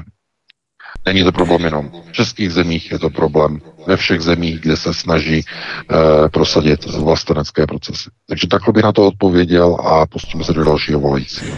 Já vím, že důležití jsou volající, aby jsme tady nevykecávali, ale opravdu velmi důležitá poznámka, kterou tady mám k tomu, je to v podstatě výsledek teze a antiteze, protože celé 20. století tady frčely dva extrémy. Komunismus, východní komunismus a západní fašismus, řekněme. Fašismus, to znamená západní uh, svazkové řízení vlád a korporací plus armáda, to je na jedné straně, to máme tady v rámci západu. No a východní komunismus, to znamená systém totálního dohledu, totální kontroly. Centrální řízení, centralistické roboti, počítače, digitální systémy a tak dále, systém totálního dohledu.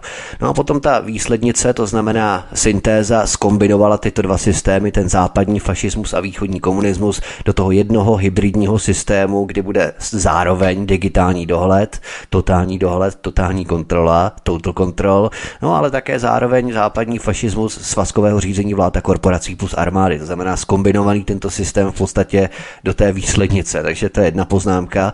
A druhá poznámka, Bill Gates totiž přednášel, respektive v březnu 2017 se konala přednáška na Pekingské univerzitě ekonomického managementu. Teď ona má je přesné jméno, já v čínštině, to, to teď nevím, to si nespomenu, omlouvám se.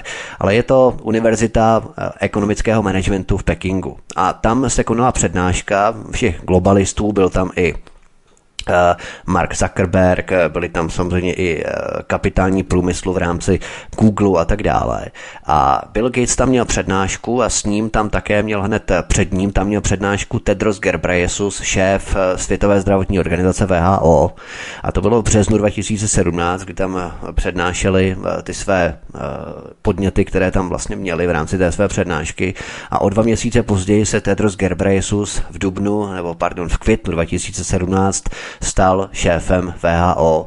To znamená, taková časová, chronologie tam byla, to znamená, že v rámci té Číny ta jede tvrdou globalizaci s těmi největšími, nejprofláknutějšími západními kapitány průmyslu, korporací a tak dále. V Číně se střídají i v rámci správní rady té univerzity v Pekingu, tam sedí právě ti největší globalisté Kmart, Walmart, jo, teda, pardon, Microsoftu, jo, Facebook a tak dále, prostě to je novita, že to znamená, že v té Číně je to úplně, úplně jasné, že to je součást přesně toho systému, ale opravdu, eh, teď to opravdu zkrátíme, já se omlouvám, ty poznámky velmi důležité, dáme prostor dalšímu posluchači, už budu sticha, vypnu si mikrofon radši. Další volající je na drátě, příjemný večer, máte slovo. Dobrý večer eh, panu VK, zdravím Vítka, Helenku, všechny posluchače. Eh, já jsem se chtěla vrátit ještě k Ukrajině. Vlastně, když sem přicházeli Ukrajinci, tak hned jsem doma nastínila vlastně ty první scénář, jak to bude pokračovat. Když jsem slyšela, že se musí co nejdříve začlenovat do společnosti, takže jsem viděla, přesně se to děje i s tím klukem, co říká, co se děje v té škole. Přesně tohle jsem říkala hned na začátku.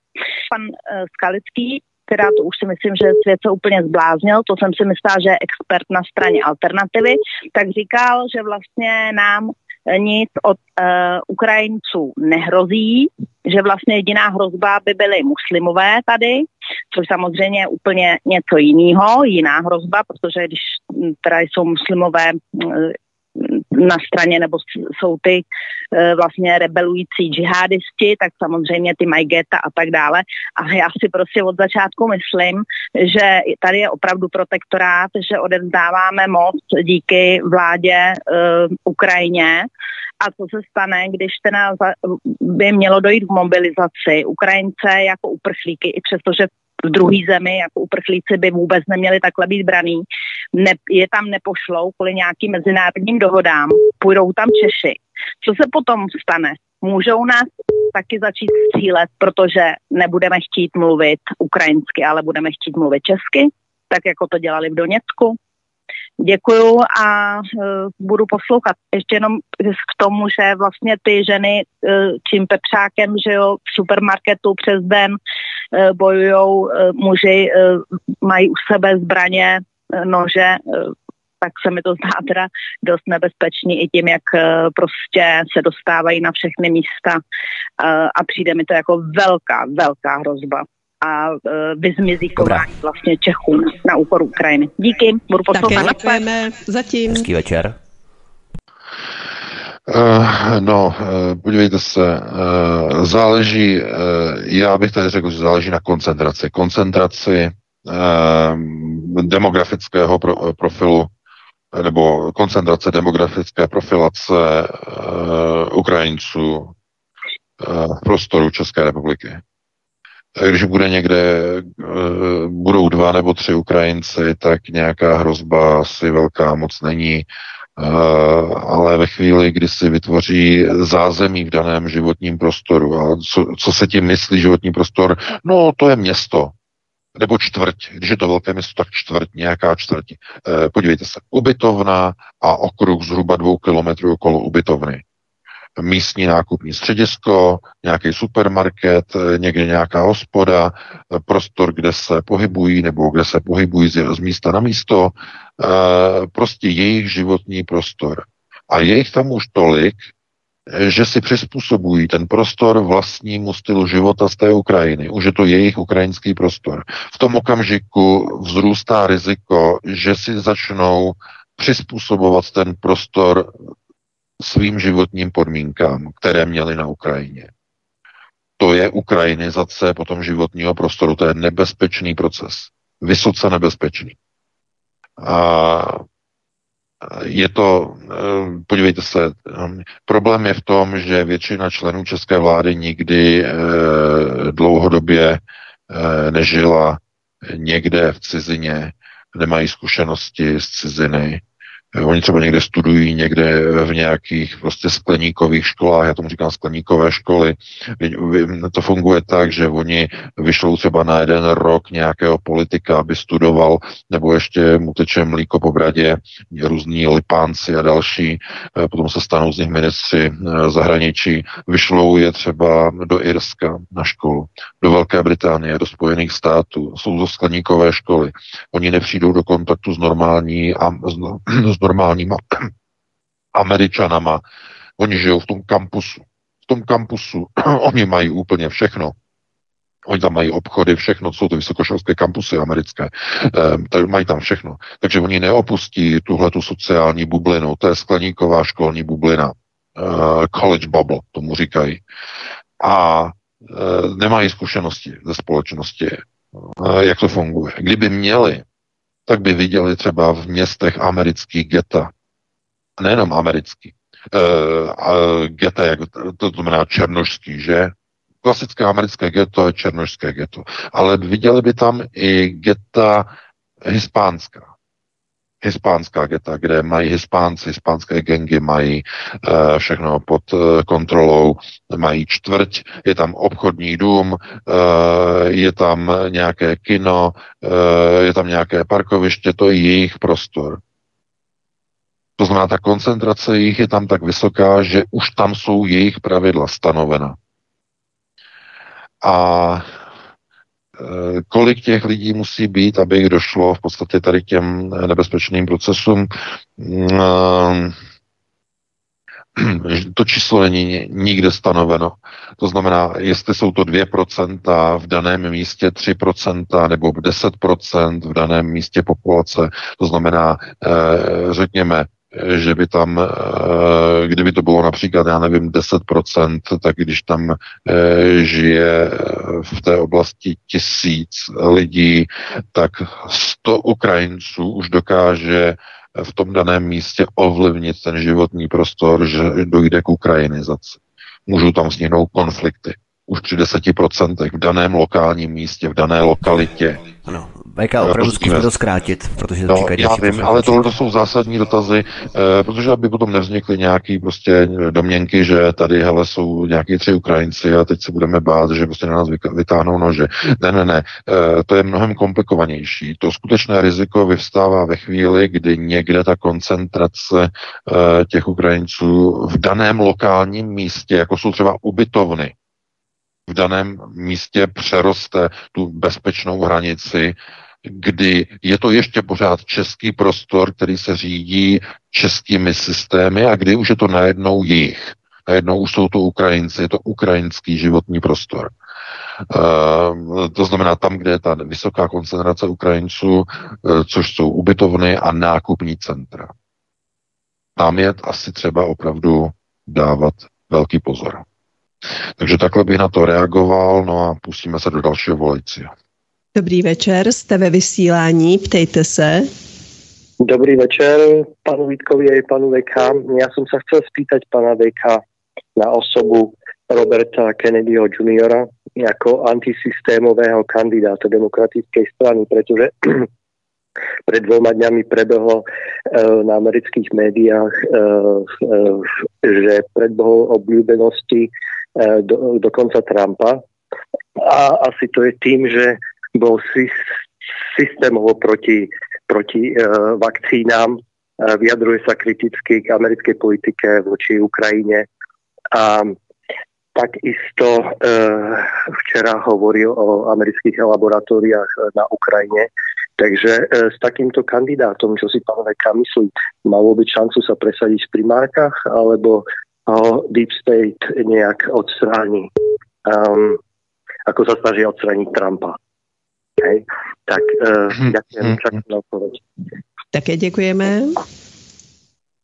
No, samozřejmě. No, jeho, on bude kandidovat, zřejmě se zúčastní tedy primárek Eh, demokratické strany, bude se snažit tedy získat demokratickou kandidaturu, ale eh, to je, eh, on má, Kennedyové vůbec mají takový problém, oni pocházejí tedy z klanu, ze slavného klanu Kennedyů, Eh, mají tedy velké příznivce, eh, mohli by tedy vytvořit jakousi velkou eh, základnu příznivců, ale problém je v tom, že ta základna, která byla třeba v 60. letech Kennedyů, to znamená jejich klan, v dnešní době je pouhým torzem toho té slávy z těch 60. 70. let.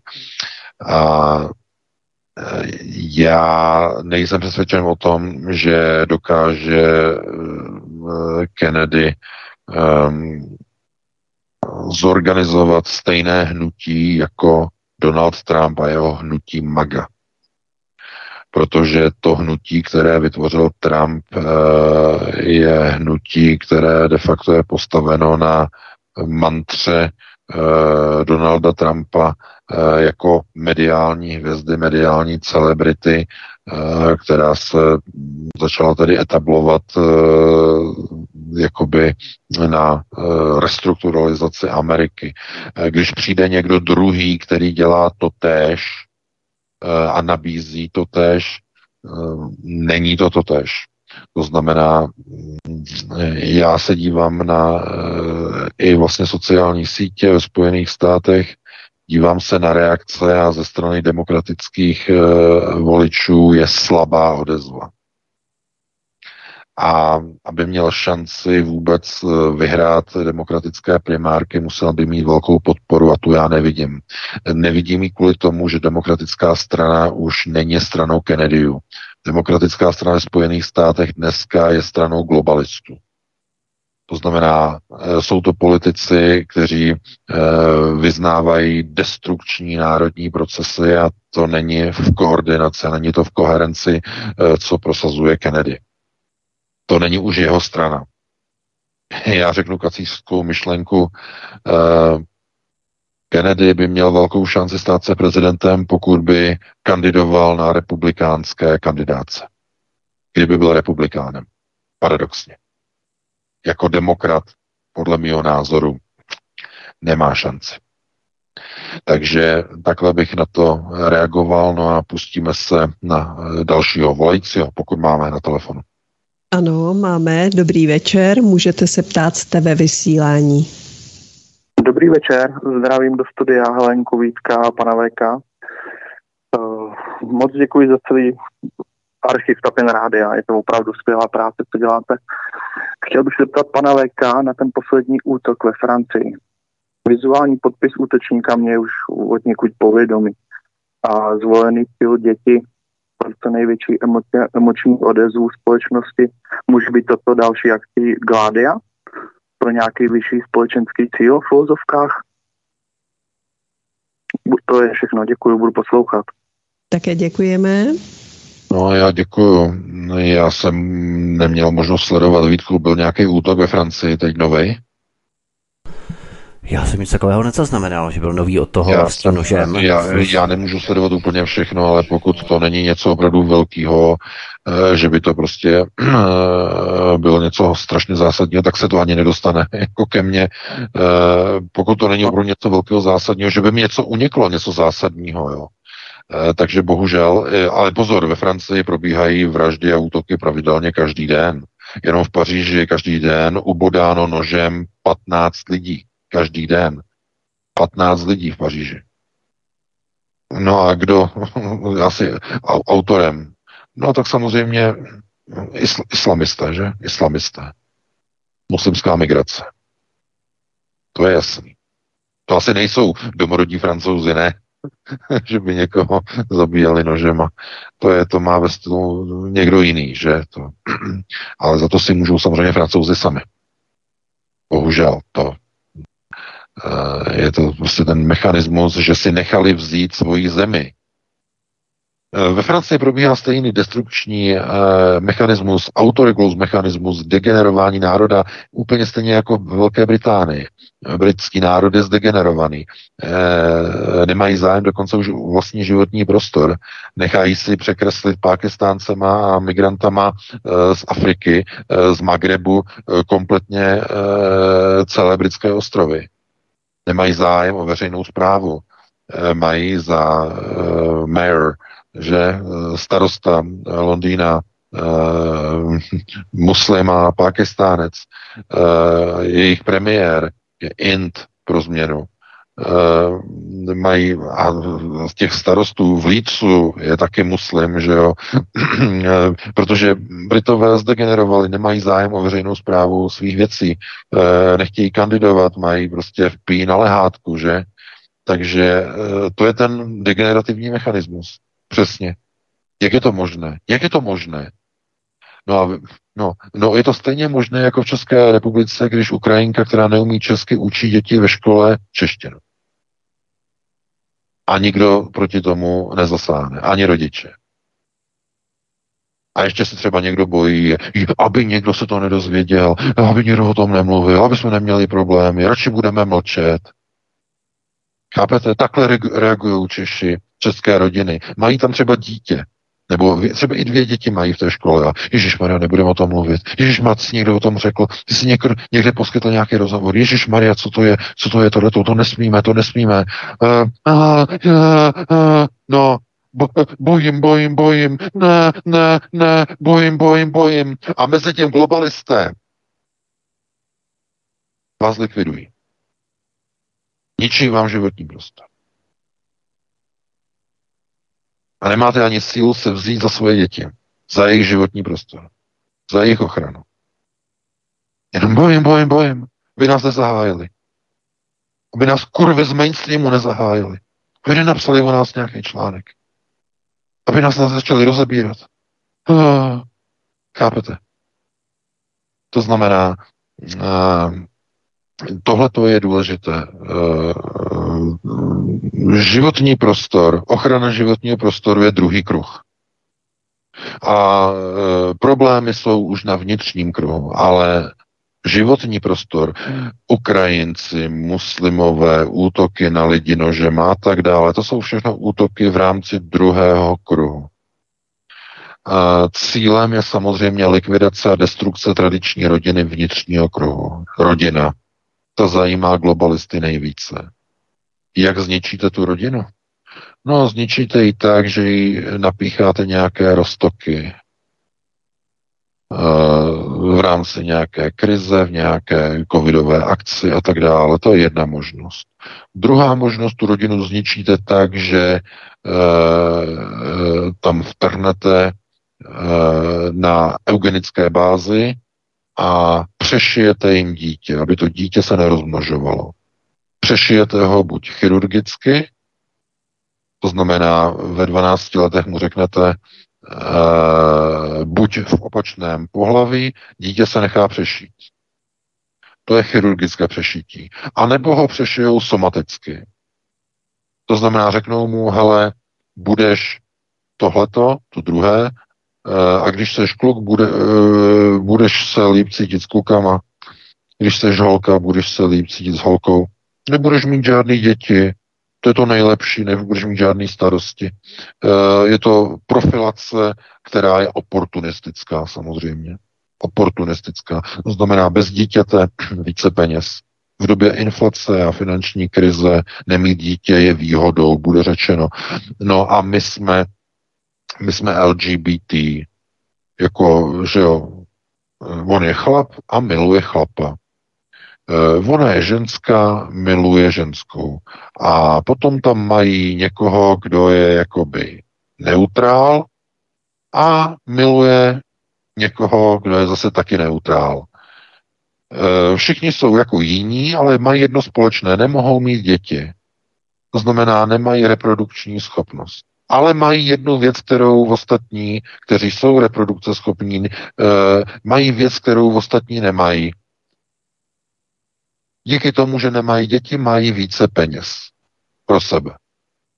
A ve společnosti, která je sešněrovaná, která, ve které řádí recese, ve které řádí obrovská inflace, jsou ekonomicky tito lidé paradoxně daleko více adaptabilní na ekonomické výkyvy než tradiční rodina. Ta tradiční rodina trpí v globalistické recesi. Všechno to do sebe zapadá naprosto dokonale. Indukovaný a organizovaný proces.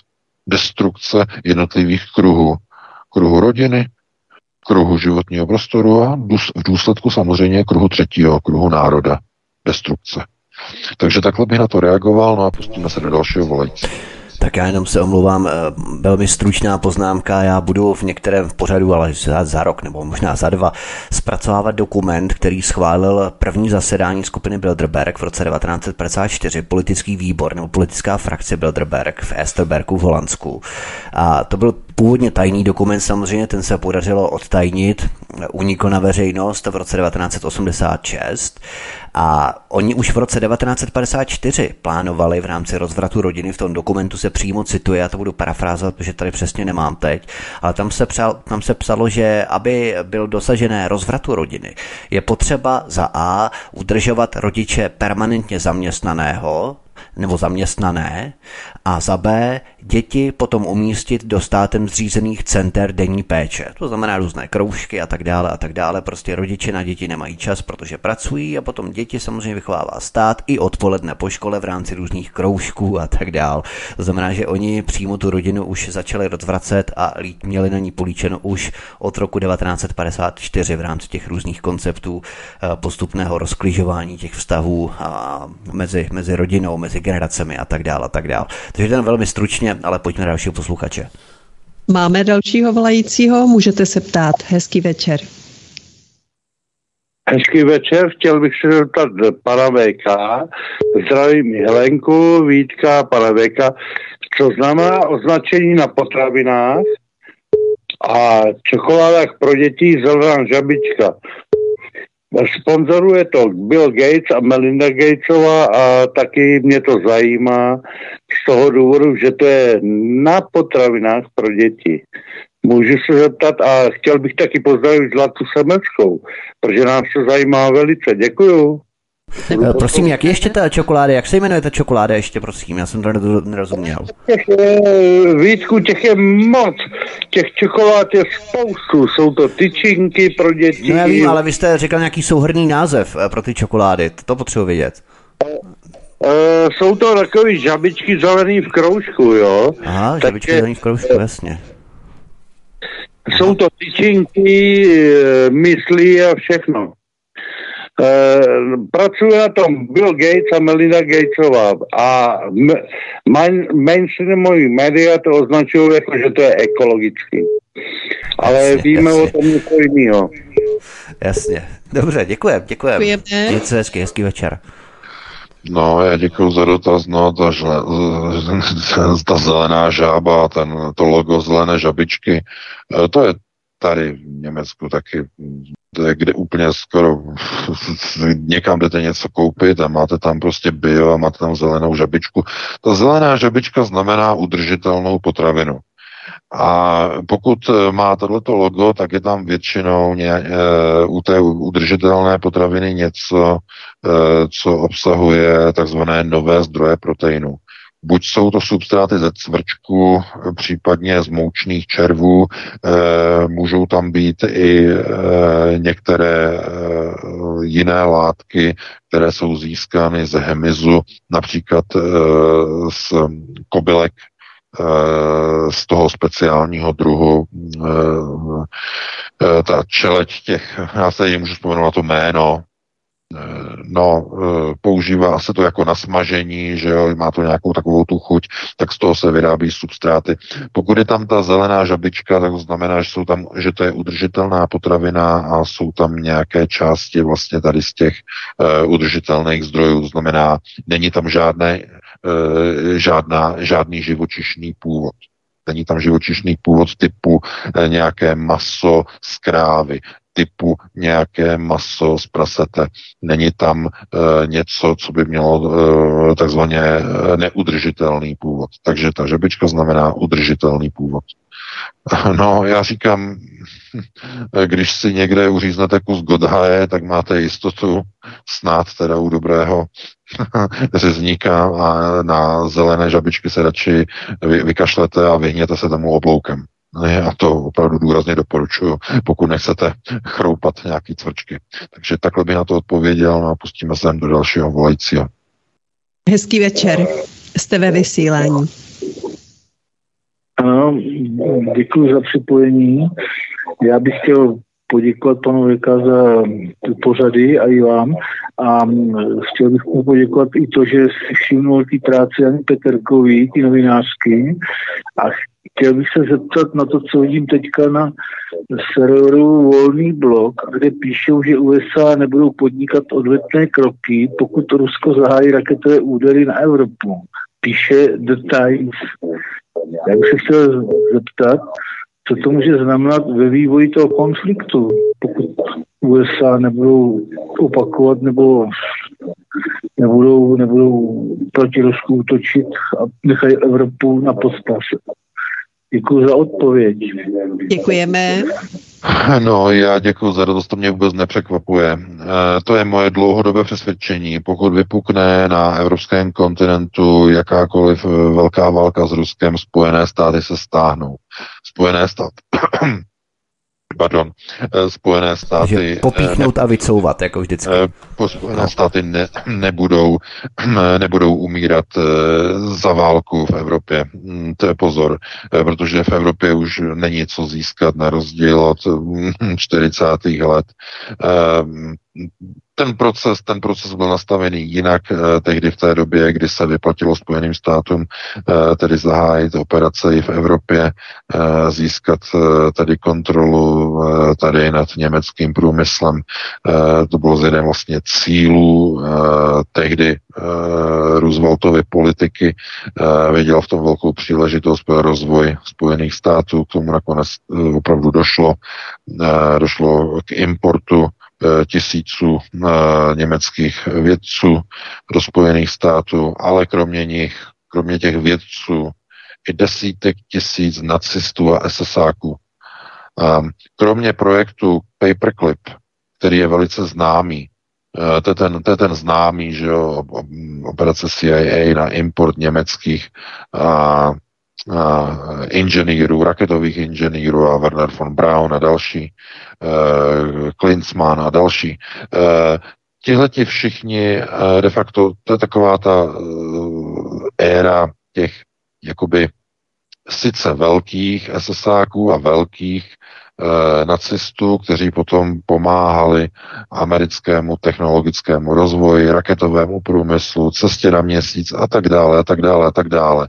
Ale Eh, kromě tohohle programu Paperclip probíhal eh, ještě mnohem brutálnější program, který dokonce neměl ani žádný název, měl pouze číselné eh, označení, eh, takzvaná svodka 415, eh, a ten se týkal eh, přesunu Eh, mnoha tisíc eh, německých vojáků a hlavně ale vysokých důstojníků, SSáků eh, z, z, z, těch, tedy z těch vojáků, kteří přešli na americkou stranu, že na konci války a těch bylo přesunuto do Spojených států skoro 150 tisíc. 150 tisíc vojáků SS, 150 tisíc vojáků Wehrmachtu.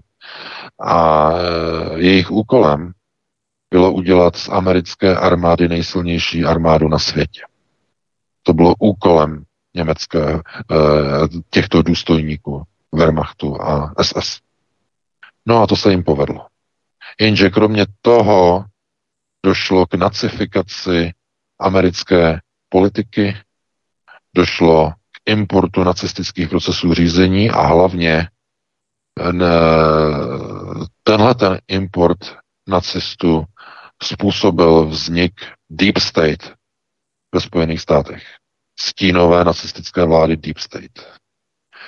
A to, co teď vidíme momentálně v Evropě, eh, je znovu nacistické tažení a eh, mnoho lidí si škrábe rukou na hlavě a říká si, tohle je nacistický proces, ale Vždyť to nepochází z Německa, to, to není uh, Olaf Scholz, uh, který by tohleto jako od něho to vycházelo, to nevychází od něj, on je loutka, že jo, ne, neovládá ani moč, eh, na, to, na tož moc, že jo, v Německu.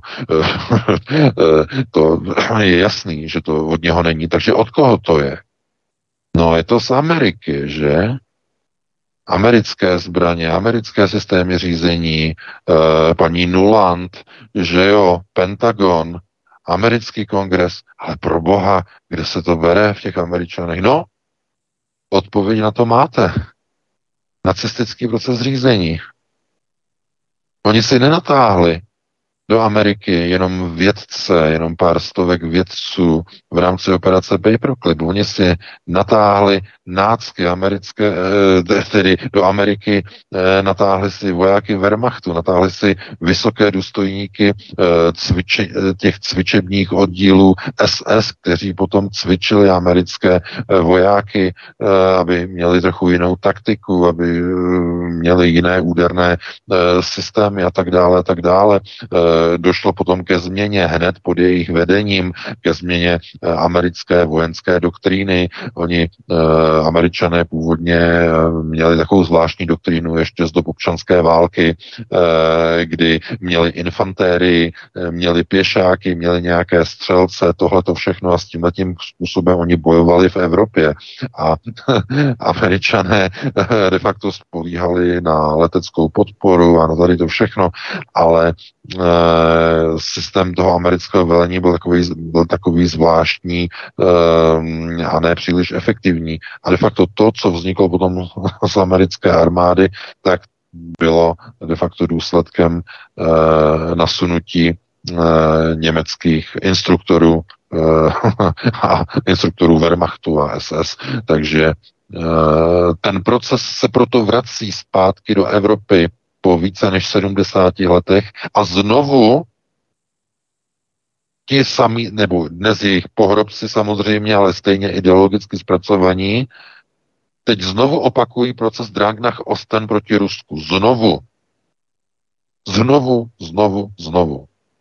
Kdyby nemuseli odejít z Německa, kdyby nebyli odsunuti v roce 45, tak by to znova bylo Německo znova tady, odtud by znovu proběhl proces Drangnach Osten. Znovu po těch 70 letech. Ale protože to dopadlo uh, tak, jak to dopadlo v roce 45, tak byli odsunuti do Spojených států. A po 70 letech se teď jejich procesy vrací zpátky sem do Německa skrze loutku Šolce a znovu proces Drangnach Osten a znovu na sovětský svaz. Znovu se o to pokouší. To je tragédie. To znamená, nebylo dokončeno to, co mělo být dokončeno v roce 45. Oni byli odsunuti, že jo, a tenhle ten proces de facto se překopíroval do Spojených států. Proto ta Amerika se tak obrovsky změnila. To znamená, to nebyla země, která by měla nějaké obrovské dobyvatelské choutky. To se změnilo až po druhé světové válce. Po druhé světové válce začala Amerika vést války po celém světě, ale k tomu došlo až po druhé světové válce. Až po ní, ne před ní. Američané neměli žádné velké invazní, e, měli sice epizodu, střihli si epizodu samozřejmě do Mexika, že jo, tam měli svoje zájmy, e, to měli předtím, ale nebyli roztahaní po celém světě, e, že by každý rok měli někde v nějaké jiné zemi válku. To byl proces, který byl nastartovaný až po druhé světové válce. A kdo zatím stál? Chápete? Kdo změnil tu vojenskou doktrínu na invazní doktrínu? No, nacisté, které si američané nasunuli k sobě po druhé světové válce. Vojáci, důstojníci Wehrmachtu, SS. Takže já k tomu ještě připravím nějaký větší článek, je to na e, velké psaní, ale e, teď se, no vlastně se nepustíme, nebo posledního volajícího bychom vzali ještě, ještě posledního. Dejme mu prostor, čeká dlouho. No, dáme tak máme 22. Krátká otázka. Ano. Můžete, ano. jste ve vysílání. Můžu? Dobrý, tak dobrý večer. Zdravím vás všetkých v radiu. Pán Veka, mám otázku na Čína a na túto globalizáciu. Rafael tu z Bad Plusingu z Nemecka, hej, pôvodom z Košic. Tak um, Číňani majú tam trojského konia, Zuckerberg.